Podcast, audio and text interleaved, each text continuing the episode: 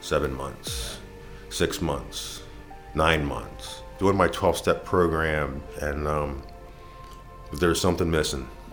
And I'm sitting there in this bed in the, in the dark. For the first time in a long time, I'm like, God, help me. And it came to my head for the rescue mission. Some, something in my head said, call him. Okay, this is God's hand again. He is making sure that this phone call that I finally decided to make is gonna is gonna work.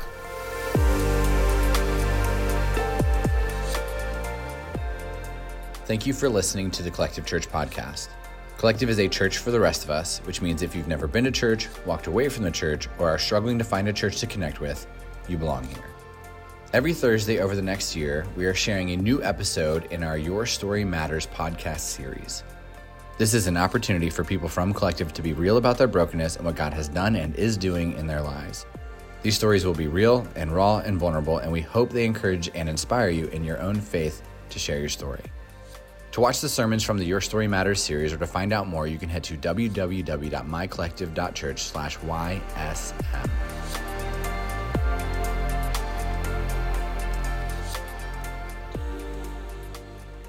Welcome back to the Your Story Matters podcast. I am so thankful you're joining us today. We have another really great story.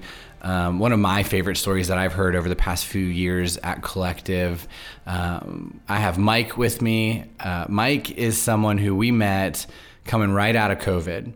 And um, I never would have imagined the story he's about to tell, just knowing who he is and seeing his heart. And so I'm really excited for you all to to hear his story, um, but really to uh, my hope is that you lean in and you learn and experience um, wisdom from from Mike uh, because this one's a really good one today. And so let's kick things off. Tell us, Mike, how old you are, where you grew up, and get us started on your childhood. I'm 62 years old. I was born and raised in Baltimore City. When, when I was born, um, my unfortunately, my father left my mother when I was six months old. Um, the first um, father I ever really had, mem- you know, started to know was my stepfather, and um, which who my mother married when I was about five. We were the typical 1960s family, um, lower middle class in that area. Um, my stepfather Bud, he had his own business. He was a machinist my mom was your typical 60s housewife. She took care of the kids and house. And life was really good. I didn't want for anything. There was there was no abuse of any kind or any kind of addiction in my family from my mother or, or stepfather. I have four sisters, and I am the only one that I know who has suffered from um, the disease of addiction. So life, life was good. Um, then we moved right on to Harford Road, where Bud had found a place with a garage, so his business, instead of being downtown, would be right next to the house. And um, he was kind of he was he was a good guy. He was he was a good stepfather.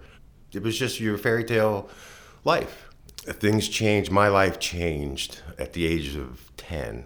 My mother was diagnosed with cancer, the kind of cancer that there was no recovering from. Of course, this was 1970. They don't have, they didn't have what they have now, and um, she stayed home. She was at home, and at the ripe old age of 10, I, I witnessed my mother slowly and very painfully wither away from from cancer, who uh, just ate her from the inside out. It was it was a horrible thing to witness because my mom was was my world.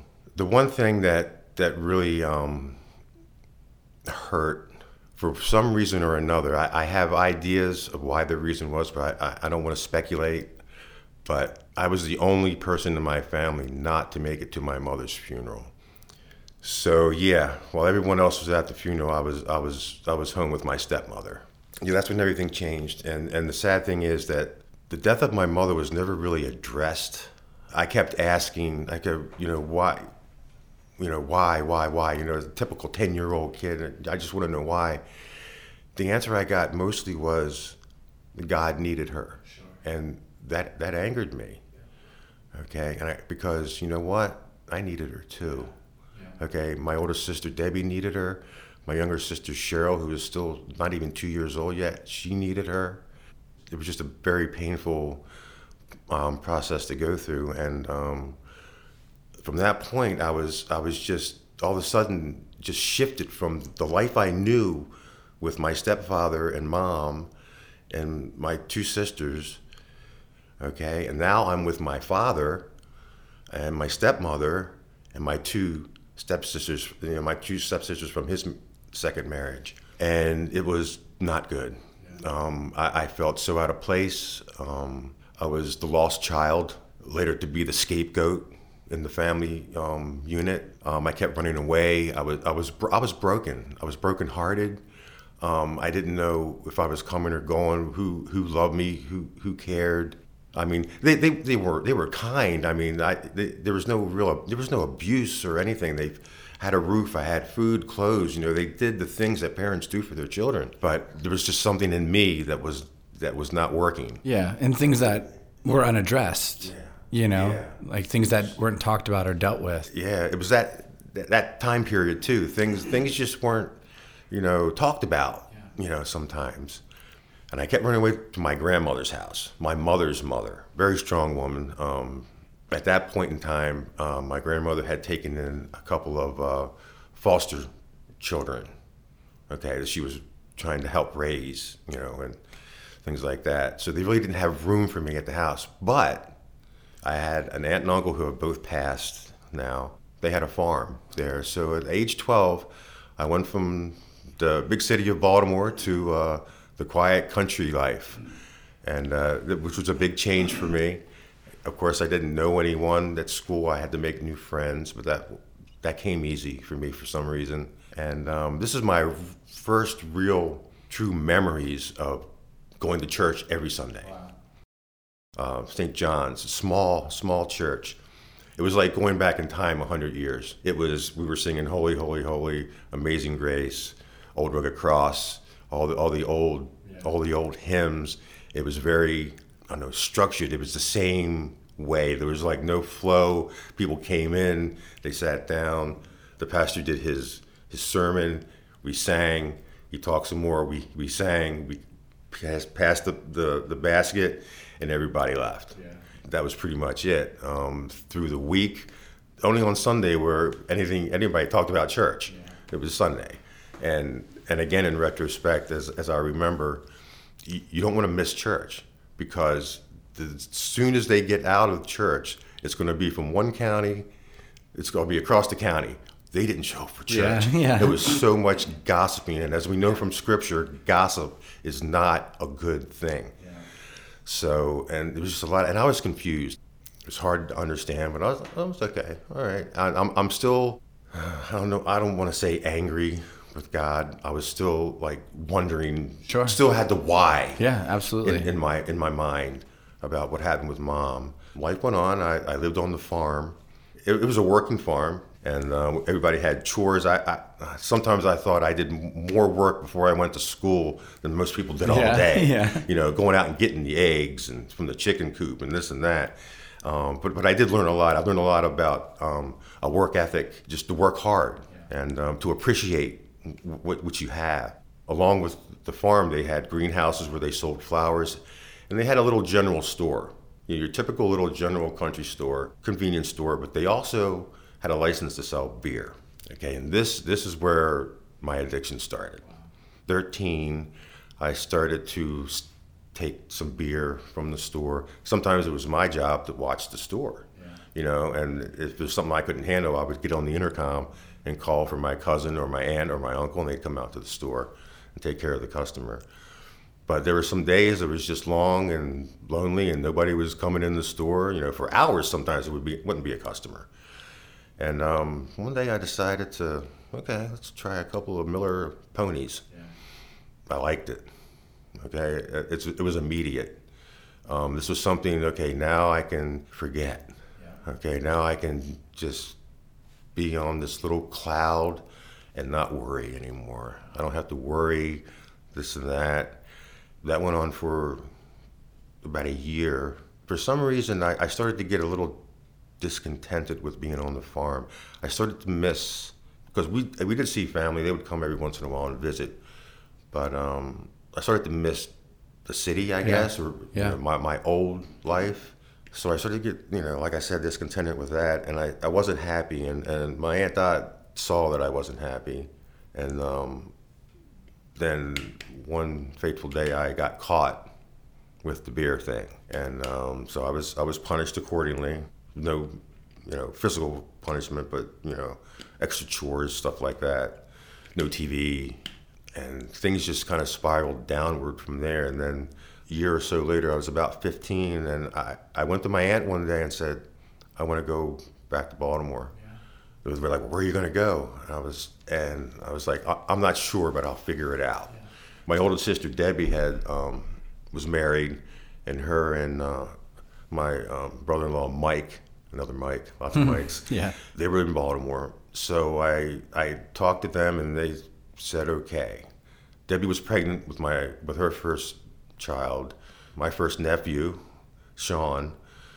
I went there for a little while, but that didn't work out because I was 15. I was I was in high school, and then I started to experiment with here comes the drugs, okay, marijuana, hashish. That was very very readily available in, in the Baltimore area at that point in time, and my brother-in-law Mike was just, he's not going to put up with that. Okay, he's just not that kind of guy. So that didn't last long. So I finally wound up after from age 12 to 15. You know, I was home. Then I went to my dad. Then I went to the farm. Then I went with my sister, and now I'm back at home with my dad, yeah. stepmother, and two stepsisters. The place I ran away from so many times I've come full circle. Now I'm back. Yeah. And when you were on the farm and when you were going through that experience, did you have contact with your family at all? Like, did you, they knew you were okay? Yeah. Yeah. They, they um, my grandmother and grandfather would visit um, holidays and sometimes they would just come, you know, on a weekend or whatever. I didn't have much contact with Debbie um, or, or Cheryl because, because Cheryl was Bud's daughter and and he he, he took them, and, and, Debbie was on her own. Actually, she was down in. Um, uh, my brother-in-law went to Wake Forest. Where is that? Wake Forest, North Carolina. North Carolina. Yeah, yeah, North Carolina. He was he was a the Demon Deacon. He played football for Wake Forest, and uh, they were down there for a while. He was still in.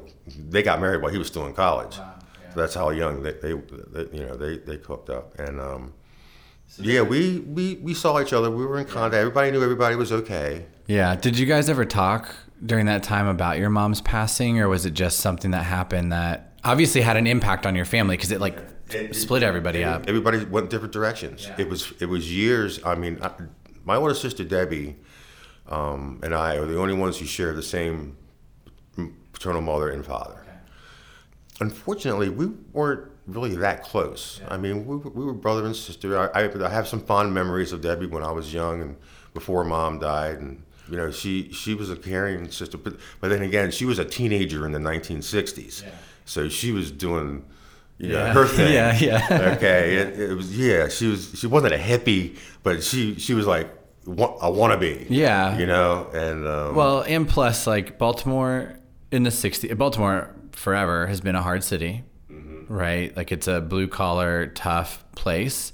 There's a lot of autonomy and freedom for people who grew up in Baltimore. There's a lot of stories of um, my parents both worked, or I had a single parent, and I just kind of did what I did, you know. And then on top of that, you guys have this kind of like disconnected, disjointed family dynamic where um, when your mom passes, all of a sudden it's you know a father who left but came back you know a stepmom scenario a stepdad scenario and so it makes sense that in those years you're trying to find your place right it makes sense that um, even as a teenager you know experiencing the loss of a mom but also the broken family side you're just where do i belong like where can i be where can i be safe where can i be comfortable like where can i you know even as a kid you're just wondering like where can i thrive um, and it's kind of led you all over the place. And so, okay, so you got us up to the point where you're back living with your dad, um, which you've done before, mm-hmm. and it didn't go well. Right. And so you're a teenager back in Baltimore living with your dad. You know, keep keep bringing us through this story. Okay, uh, if you didn't think the first time didn't go well, well, the second time was worse because now I'm 15, going on 16 and I have you know I've met friends at, at I went to Northern High School, and from where my sister lived, where I was at, and my father, it was I went to the same school. I didn't have to change Good. schools; it was Good. that close. And I had a lot of friends from Towson because the area was like borderline Towson, right there on the uh, county city line. And um, I got into my group of friends. We were we were all heads, as we used to be called, smoking marijuana. Uh, Boone's Farm, Strawberry Hill wine, you know, and the cheapest beer you can get somebody to buy for you. That was a big thing back then. Get somebody to get the beer for you, and that that was my life. I, I started to not do well academically. I, I played sports, but then my grades were, got so poor that I couldn't play sports Yeah. anymore Yeah. and that that really bummed me out. Um, so at uh, 16, almost 17, I quit. I quit school. Just kind of for a little while, it was allowed you just kind of bum around a little bit. But then it was like, okay, you got to get a job. If you're not going to go to school, you got to do something. You got to get a job. And you know, I I tried getting these little little things, you know, fast food places, pizza, you know, whatever. Um, just working there, and I, I, would, I would stay for a little Rustler Steakhouse. I was a busboy for a little while, and um, things just weren't working out. And then, you know, I was using drugs, and my my, my dad and my stepmom were they knew I was using because I really didn't try to hide it. Yeah. That's how much I didn't care, Yeah. and that that became a big problem later on in life. My not caring. Yeah. Um, so I was doing my thing. They were watching, and then um, my dad pulled me aside one day and says, um, "You're going to be 18 in a couple of months. Okay, here it is. Okay, either you get straightened up, or we want to put you in um, Sheppard Pratt. Wow. Okay, and Sheppard Pratt at that time, from what I heard, was not a good place to be. Um, this is 1978. Yeah, and Sheppard Pratt right now, like organizationally, is pretty big in Maryland, but it has a lot to do with mental health and addiction. But in the 60s and 70s, people had no idea Yeah. what any of these things were, and so um, I imagine it was probably more behavioral. You know, trying to fix yeah. you type thing Yes. than than what you know what we're seeing in 2022. Um, so that had to be a little bit intimidating. little bit Um, that was that was scary. yeah. Um, and I was like, "You're not putting me in Sheppard Pratt? Are you kidding me?"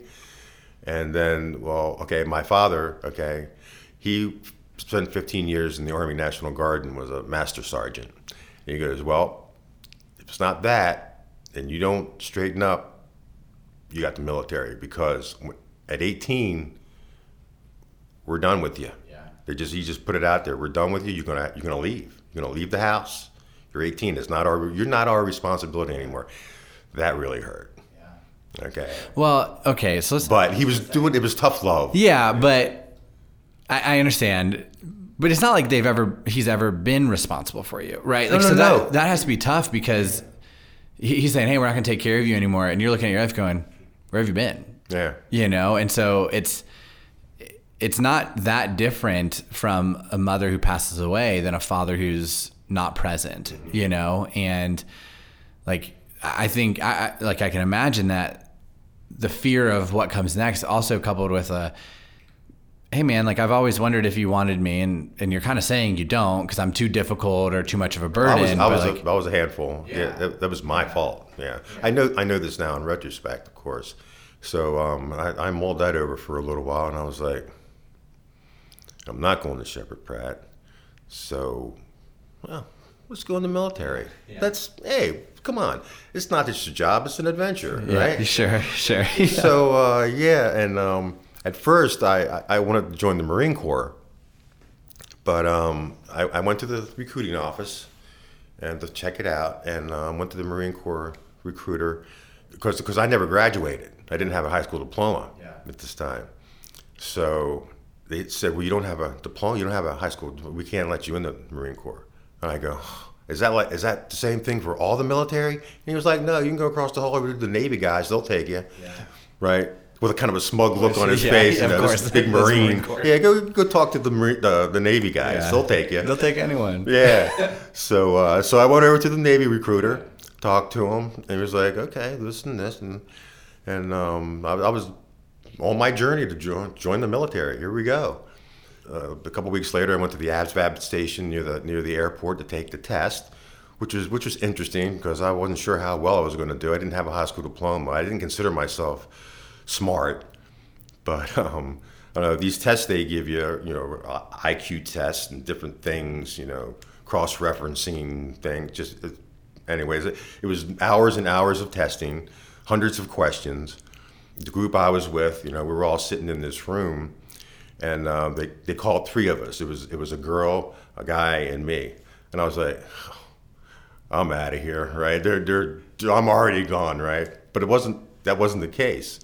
They pulled the three of us out because we had the highest scores. Wow. They take me uh, into an office and they sat me down uh, with the first class petty officer. He goes, "Okay, the first thing you're going to do, young man, is take that coke spoon off from around your neck."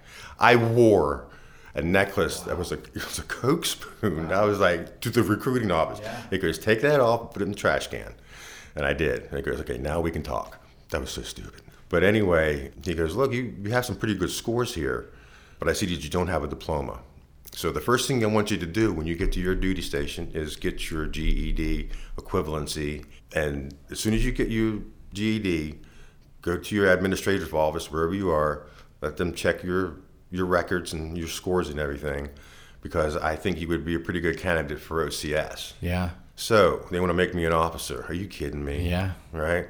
Come on, this this is you know. But so I went to my first duty station. My first duty station was my school after boot camp. Um, I got an A school, which not everybody gets because I did well academically again in, in, in boot camp, and I was I was going to be trained to be a hospital corpsman. So I was a Navy medic. And of course, I'm already a full fledged alcoholic by this time, okay, and, and drug addict yeah. at the very ripe old age of 18.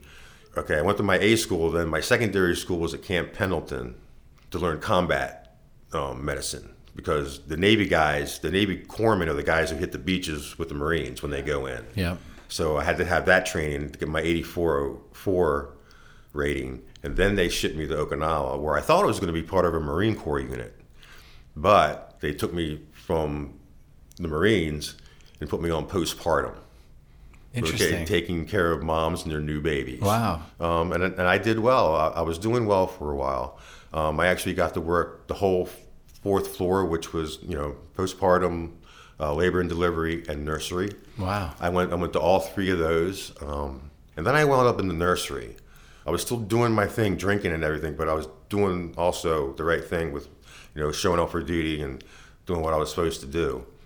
They had a brand new Ohio ICU, uh, neonatal ICU bed, um, this big thing that's for, for you know premature babies and babies that have problems, and they were putting together putting together a team for the neonatal ICU, and uh, they wanted me to be part of it.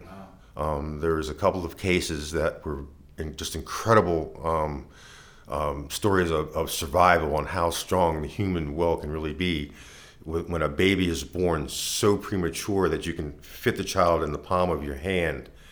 And um, th- their lungs haven't been fully developed yet. And you're watching and taking care of this little little person and um, watching him get better. Wow. You know uh, gavage feeding with a tube down the throat, you know, and then bringing out the residual and, and marking this down and checking and making sure everything is fine, his temperature and all the all the vital signs. And um, this this little boy was there. Five months later, he went home with his mom and dad, and that was that just made me feel so good. Me and the rest of the team were like, I mean, they took pictures and everything. Yeah. And um, that was that was just incredible. Um, there was also another sad. Okay, there's there's the happy and there's also the sad. There was another incident. Um, it wasn't premature. It was a, it was a, a hard labor where the umbilical cord got wrapped around the baby's neck while it was being born.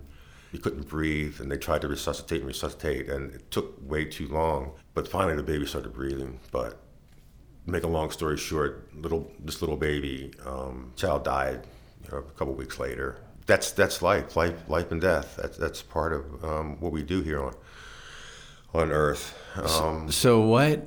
I mean, obviously, those are two very different parts of your job at that point. You said you're still drinking and still doing drugs and all Mm-hmm. that. Are you noticing that like on the good days, like when you know the story of the the kid who walks out of there, like do you feel like the drinking and drugs are are going are stopping and the hard days they're going up, or is this just like the baseline of how you're functioning at this point? It's just a part of it. There was a reason to go out and get drunk. Yeah. There yeah, that was yeah. I I wasn't.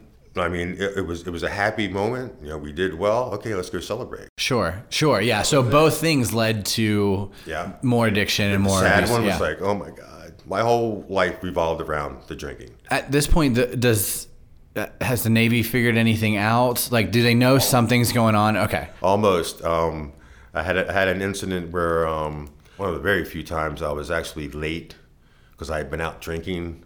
I was in the barracks and I was working the PM shift. I was like, oh my gosh, I want to be late. So I put on my uniform real quick and I was running across the, the compound and I hit this grassy area and there was a hole. And I, and I had a third degree inversion sprain. So I, the, I went to, you know, so I went in, you know, and I'm hobbling and they smelled alcohol on my breath. yeah, So because you, you were on your way to duty like this, and now you're hurt because you were running, and yeah, so they did put me on a 28 day thing, yeah. which didn't really help. But then af- after that, it seemed things seemed to just really spiral downward for me because now they knew. Yeah. Okay, it was out, and I wasn't going to change. Okay, I was going to keep drinking. I don't know if a lot of people know this, but um, you can go into a drugstore over in Japan and buy Valium or, or Speed or cough syrup with codeine in it. You just go in and buy it. Of course, you don't want to get caught because um, military personnel were not allowed to go in these places, but they can't watch them all. Yeah, but the rules are very different over there. Yes, and, uh, so I was just crazy, and things uh, spiraled out of control. And then I got this bright idea of the local nationals. Um, for some reason, they really liked Crown Royal, uh, filterless cigarettes, and Olympia beer. So I got the great idea to start selling this stuff to somebody to, so he could sell it on the black market. Yeah, You know, I would, I would use my rash. I get so much. And yeah, then I got caught doing that. And to make a long story short, the Navy got tired of my shenanigans and they said, look, do you want out? I was like, yes. Yeah, so they, they, um, they made that happen. Um, it was a less than honorable discharge. It wasn't dishonorable, but it still wasn't an honorable discharge, which, you know, really hurt me Yeah. in life over the years. And then I, you know, then I wound up back home. You know, I'm 20 years old now, and um, I didn't know what I was going to. Oh, I knew one thing I was going to do is I was not going to stop drinking or doing drugs. That's the one thing I was not going to do. Stop. I kept going on with this, and I went from job to job to job. I, well, I moved to Ocean City for a year because there was work there, and I was living in OC, uh, doing construction, and uh, that kind of petered out. You know, the work kind of slowed down, and um, I was like, now what am I going to do? You know, I had a little bit of money saved, and uh, I said, okay, I'm going to flip a coin. Heads California, tails Florida. Came up tails, so I wound up going to Florida. Got a bus ticket one way, packed my stuff, and I was gone. Did you know Didn't know anybody so- there? You didn't know anything, no job prospects, anything like that. You're just like, all right, let's get the heck out of here. Yep, that's exactly what I did. But this is how God works. On the bus, on the way to South Florida, I met meet this guy Manny. He's a Cuban guy. He's from Fort Lauderdale. That's where I'm going. Okay, so we, we're talking, we're sitting next to each other. You know, we're doing drugs. We get to Fort Lauderdale, and he was like, you know, he's telling me about his family and all this, and we kind of hit it off. So we get there, and um, we go to his house, and um, his older brother gave me. A, they said, "This is the guy I met." You know, they were really friendly, friendly Yeah. family. I mean, they were just terrific people. And they took me. I said, go, "Well, I just need to get a place, you know, a motel room or something." So I had some money, and I was in a motel for a couple weeks. I was looking for work. Um, I, I couldn't find anything. Then one day, Manny and his dad and his older brother show up at the motel where they dropped me off to see how I was doing. Wow. Right? These people that didn't, didn't know me from Adam. Yeah. We just met a couple weeks ago. I just met their son on a bus ride to, down down to Florida, and they came to check on me. And the money was getting a little short because the motel room was was expensive, and they asked me, you know, and all of a sudden they were just like, You come with us. They took me into their home, didn't ask me for a dime. About a week later, I did find a job in construction. They let me stay there, and I saved a little money.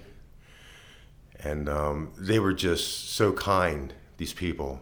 And that, that was, that's God's work. God's hands are all over this. Because if, if they hadn't come and taken me, I would have been on the street. Yeah. So um, I did get the job in construction, and that's where I met um, a guy um, named Britt, and we were about the same age. He was working. We were working for Miller Construction, and he needed a roommate. So um, we kind of hit it off. So I moved in with him, unbeknownst that you know Britt was a what you call a crackhead, Yeah. basically, which turned me into one. Not that I really resisted. Sure. Okay. sure, I didn't. yeah. You were on that path. Yeah. Yeah. And okay, just to make a long story short, I spent 12 years in Florida. I met some good people. I did I did some things. Okay, running amok. Um, I got to a point where um, it was really starting to get where I didn't want to be around anymore, and thoughts of suicide um, were definitely in my head. Again, I wound up in a motel room. I had a job at a bindery, you know, where they put magazines together. I was clearly on the edge, um, and I had it all planned out. Nobody had to worry about me anymore. I'm sitting on the edge of the bed, crying. Just all of a sudden, here, here's God's hand again. All of a sudden, my grandmother's phone number came into my head, and I called. I'm on the edge of my bed, ready to kill myself, and I call my grandmother instead. And Miss Marie, a lifelong neighbor of my grandparents, answered the phone. Wow.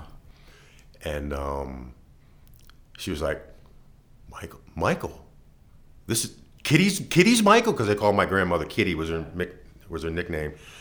And she was like, "Oh my God!" And you could hear the screams. She goes, "Kitty, Kitty, it's Michael, it's Michael." You can hear my grandmother in the background. Oh my God! Right? And she gets on the phone, and we talked. I'm crying. She's like, "Where have you been? What are you doing? We've been so worried about you." And that, and that was a little glimpse of, of me saying, "Okay, maybe somebody does care." Okay, it's a little hope there. And I was like, "Mom, Mom, I'm, I'm sorry. I'm, I'm here in Florida." And um, she was like, "Look, we're going to send you a ticket. Okay, you stay right where you're at. We're going to send you a ticket to the Trailways. You know, I told her, she asked me, "Is there a bus station where you're at?" And I was like, "Yeah, there's one right down the street, Greyhound." Same one I came in on, right, 12 years earlier. And uh, they sent me a ticket. They didn't want to send me any money because I asked for some money. And Yeah, he's like, yeah, "No, yeah. we're not sending you any money. Michael. It's not going to happen. We will send you a ticket to get you up to Baltimore."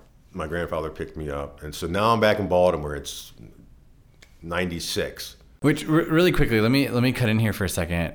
Faith, like you know, you're talking now, and and one of the reasons why I love this podcast is because we have people who are 20 and in their 30s, and then we've got people in their 60s, and a lot of your story comes with the wisdom of perspective. You have a perspective that a lot of of us don't have yet, and so you keep saying like the hand of God.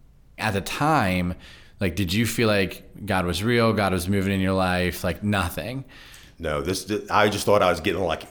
See, This is this is all an afterthought. But there's so many times that that now I know. Now I know this was God helping me along, little baby steps. Yeah. He's helping me. He's not letting me go that way, you know, all the way. He's helping me. So now I'm back. In, I'm back in Baltimore. I stay at my grandparents for a couple months. I get a little place. I, I get a job, but I'm still I'm still out there. Okay, drinking, drugging, it's crazy. So now, so now, I'm- now let's see, it's uh, 2014, and I'm working for this guy who, unbeknownst to me, was in recovery. I had a little, a little place, and I stopped showing up for work. And he'd come by and say, "What are you doing, man?" And he saw the beer bottles and the empty whiskey bottles all over the place. Was a mess, just a mess. I'm on the bathroom. I'm on the bathroom floor when he comes in. Luckily, my door was unlocked. And he go, he helps me up, gets me on my bed, and he goes, "Look, man, let, let me help you." No, not happening.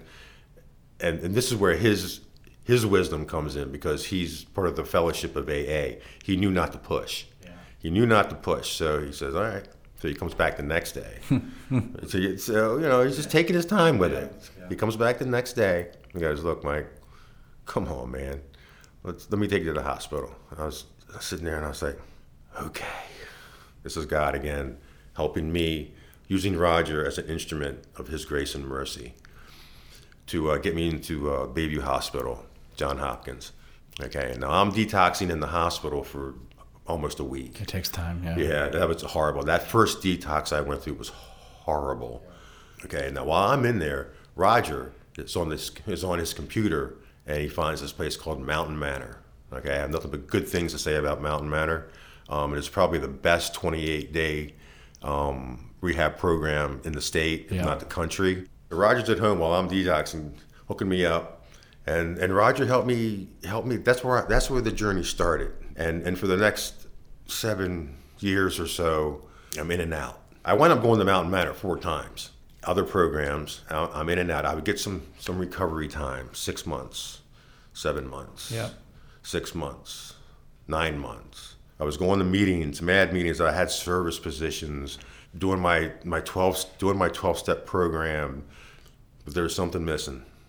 Uh, one thing I, I think I, I want to make sure I say every time we talk about addiction on this podcast is they say that you'll fail seven times. What happens often in recovery is there's there are the six months and then the relapse and then nine months and the relapse. And a lot of people that's multiple multiple multiple times that wears on you. And a lot of people give up right? And a lot of people when they've gone the nine months and can't get past it at some point they're just like you know what? Nine months it is for you part of your story is you know going back and forth of the success and the failure and eventually it leads you back to that one place that you never want to be again which is a motel so i'd love for you to share with collective the night when you realized something has to be different and you reached out to the frederick rescue mission All right. I'm sitting there. I've been doing. I've been there for maybe a month and a half in this bed in the in the dark, and I pray. For the first time in a long time, I'm like, God, please help me. Help me. And it, it, it came to my head, you know, from hearing about it, Frederick Rescue Mission. I don't know what this place is. I know it's some kind of rehab. I'm just sitting there, and it, said some something in my head said, "Call them, just call them, make a phone call." I called them, and that that's when I talked to Steve, and they let me in on the weekend, which doesn't happen. Okay, this is God's hand again. Okay, he he is making sure that this phone call that I finally decided to make is gonna is gonna work. They allowed me in on that Saturday night. That's when the mission did its did its its great work. They make sure you know that you- you're being cared for and you are loved and there is a God. Okay, and Jesus did and Jesus did walk this this earth for 33 years and he did die on the cross. He did conquer death and he did ascend in the heavens sit on the right hand of God. And what he said before he left was that love each other like I have loved you. Okay? That's that's what I that's what I want to do. I I I want to love everybody. Finally realized what was missing in my life. The most important part of anyone's life is to praise Jesus, worship God, and praise the name of Jesus Christ. And I finally, thank God, finally figured that out. And that's the difference between a lot of of men who who walk in and out of that place mm-hmm. is they have the same tools for recovery as any other organization. The difference is uh, they put Jesus in Yes. it. And you know, for you, this was during COVID, and so um, when that's happening, no one's doing church, right? And you guys are watching church online. Yeah, my first collective experience was on was a Zoom. Yep, yep. We're doing the stuff at the synagogue back in that really weird season of our life. And um, I remember you're, you're doing the Change Life Recovery Program. Faith is growing. I remember, uh, you know, Jake told me this story. Jake Sexton, who we did an episode with earlier, and he's like, "Hey, there's a guy named Mike. He wants to get baptized. He's ready." And like, I think Collective had been open for like a week. At that, the building had been open for a week. Yeah, was- yeah. And Jake calls me up. He's like, "Hey man, this dude wants to get baptized, and he's he's ready." And uh, I told him I was like, "I know a place that'll do it." And I remember I met you like maybe the week before, but uh, you got baptized. It was me and Phil. It was two of us that day. It was uh, Easter Sunday. Yep. on uh, 2021. Yep. And there are certain people, every person that gets baptized, there's this element of relief. You see it on their face, like you you feel it, like when you've taken that next step and you watch someone else, you you almost like the transference of that that freedom. You you feel that. And I remember you getting baptized when you were done. You looked up at heaven. Kind of looked like this. Yep. And it just looked like relief, Yes. freedom. that was a special day. Between the mission and collective, my life has been and and and God and Jesus, my life is saved. I am saved now. You know, we always say we don't deserve this, and we don't, but it feels so good to know that you're gonna that you can get it. Yeah. you you can you can get it. There was a very specific point in time, a few months back, uh, almost a year now, where I knew my life was changing, where I knew that I was changing. I was I, I had started serving on the parking team here at Collective, which I greatly enjoy.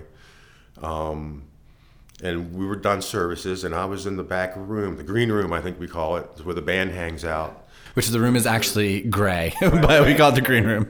And um, Cole French and I were standing there talking, waiting for Jess, because she had a couple things she had to finish up before they were taking me home. This was before the car. Yeah.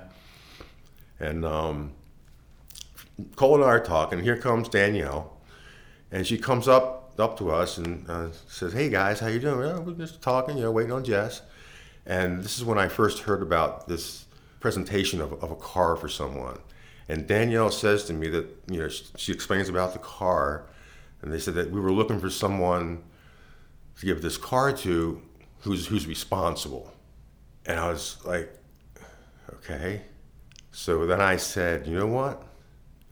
That's the first time in a very long time, if ever really, that I can remember, that anybody used my name and the word responsible in the same sentence. And it just felt so good.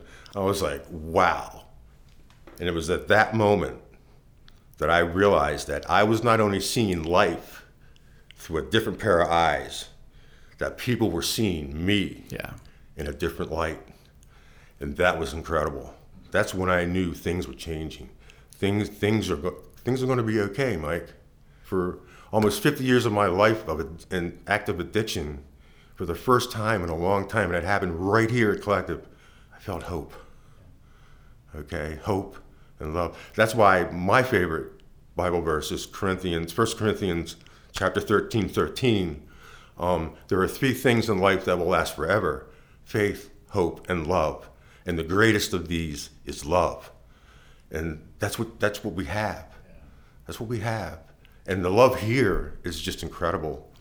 The time that I spend here, I, I, I'm, I'm, I'm, I'm throwing myself into this. I, I, I want to be part, I want to be more part, part of this church. Um, I work a second shift, which is kind of hard because I can't get into to any of the small groups. But I'm, I'm seriously considering being transferred to uh, a day shift, so I, I so I won't miss out on things. I miss out on so much, little gatherings and things like that that I really want to be a part of. Uh, but that's I think that's going to change. Yeah. My journey with Christ to this point has, has just been one of one of hope, and, and mercy and grace and love.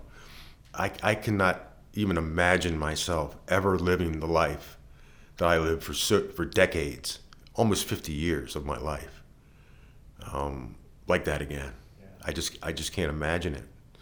Um, I have been enabled by God to be the person that I was always meant to be. Better late than never. Yeah. I, I, I am so blessed that he led me to the mission that I found collective, and this is going to be part of me for, till the day I die. He, he has he has given me he has given me the power to do things for others now. Okay, which feels so good. I, I so like helping people. Okay, I'm not looking for praise. Okay, that's not what I'm looking for. All the glory is God's. I'm so grateful for the for the time every day. God- Another day God gives me um, because I because I feel like I've wasted so much time. But you can't you can't live in the past. The past is that you can't change it. It's not going anywhere. But you can't live there. You have to move forward. And every day I get is another opportunity for me to show some appreciation for the life that I have. I don't wake up with that impending feeling of doom um, anymore. I, I wake up saying, "Yeah, I get another day. Thank you, God." Mike, you've been through a lot, man. And um, most people that come to Collective, if if they're involved, they know you. They know a little bit of your story. But my hope is that a lot of people who are listening to this podcast, when they see you on Sundays serving, my hope is that they see this differently now, Be- because a lot of times, oftentimes people ask us at Collective like, why serve? Like why why do all this? Why does it matter? And one of the things I love about you is you serve so that other people can experience what you've experienced through Jesus, and you serve because you get to. I get to, yes. You get to. I don't. I, I, I've, I've said this a couple times. I don't have to serve. No. I get to serve. Yeah. I enjoy coming. To, I, every time I come to Collective, I walk through these doors. My heart is just full of joy. Yeah. Anybody listening to this podcast is looking for a church to attend. I'm going to tell you about a place right now, okay? And I'm going to use one of our ma- one of our mantras or mottos, whatever you call. If you're looking for a church, come and see. Come and see the celebration that is every baptism. Come and see a church where love fills the air every time you walk through the doors. Come and see the space we've created for our children to learn about God and Christ because our children are so very precious to us. Come and see and hear our pastor Michael preach the word of God that is, that is written in the Bible, the truth. Okay? So if you're looking for a place, just come and see. Appreciate that, man. I promise you that I did not pay Mike to do that. Um, Mike, you shared a lot of really good wisdom in this. Um, you know, one of the reasons why, uh, well, and I've heard your story, I've heard you share it at the mission before. One of the things I love about you is as you're still running through this this uh, growth and this change and this healing, you constantly are saying, okay, I've got to share this with other people because if I can get to them before they go through what I went through, if yeah. I if I can tell them now to lean the in, the sooner the better. We got to do it. And so you've given us a ton of great wisdom um, in this, but um, if there was one like piece of advice that you like if you could wrap all this up in like one quick hey what's the advice that i have for anybody listening to this podcast? Because the thing is we know right now um, people are listening. And um, for those of you who are, are at collective or not at collective we are so incredibly grateful that you're giving us your time. But our hope isn't that it's just to consume something on the way to work. Our hope is that this podcast is something that really messes with your heart and really pushes you toward Christ and really pushes you toward church community, really pushes you toward grace. Um, and so when we give advice, it's because uh, one, we want you to live a different life, the life that God has for you. But two, it's also to help you. And we know there are people listening to this podcast right now who are in the middle of addiction. We know there are people who are listening to this podcast who are have been addicted for a long time and feel like there is no light at the end of the tunnel. And so, if you could give them just one piece of advice, one thing to hold on to as they continue to battle, what would it be? Now.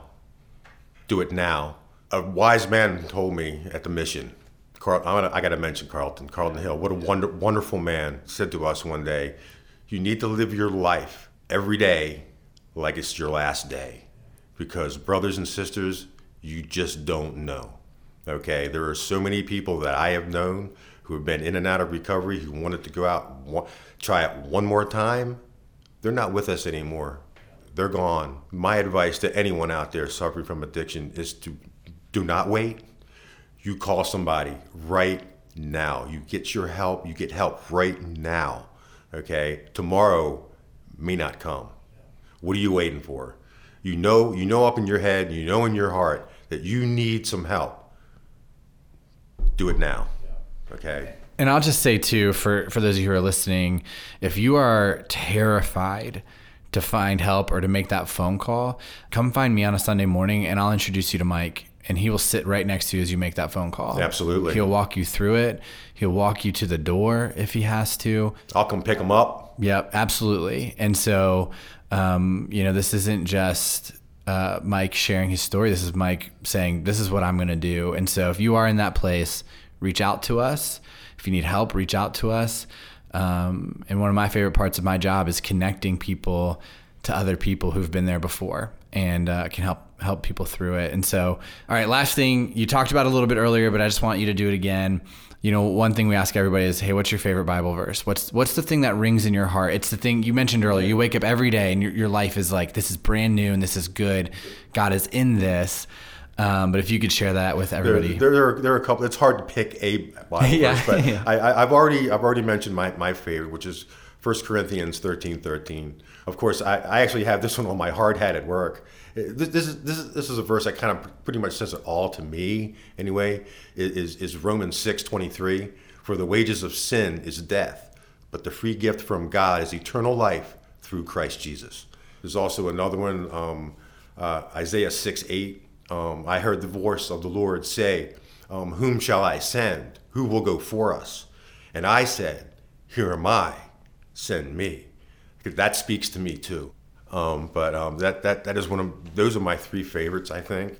You got to read. Um, Mike, one of the things I love about you is I feel like if we recorded this podcast six months from now and I asked you your favorite Bible verses, there'd be new ones oh, because yeah. you're reading it all the time.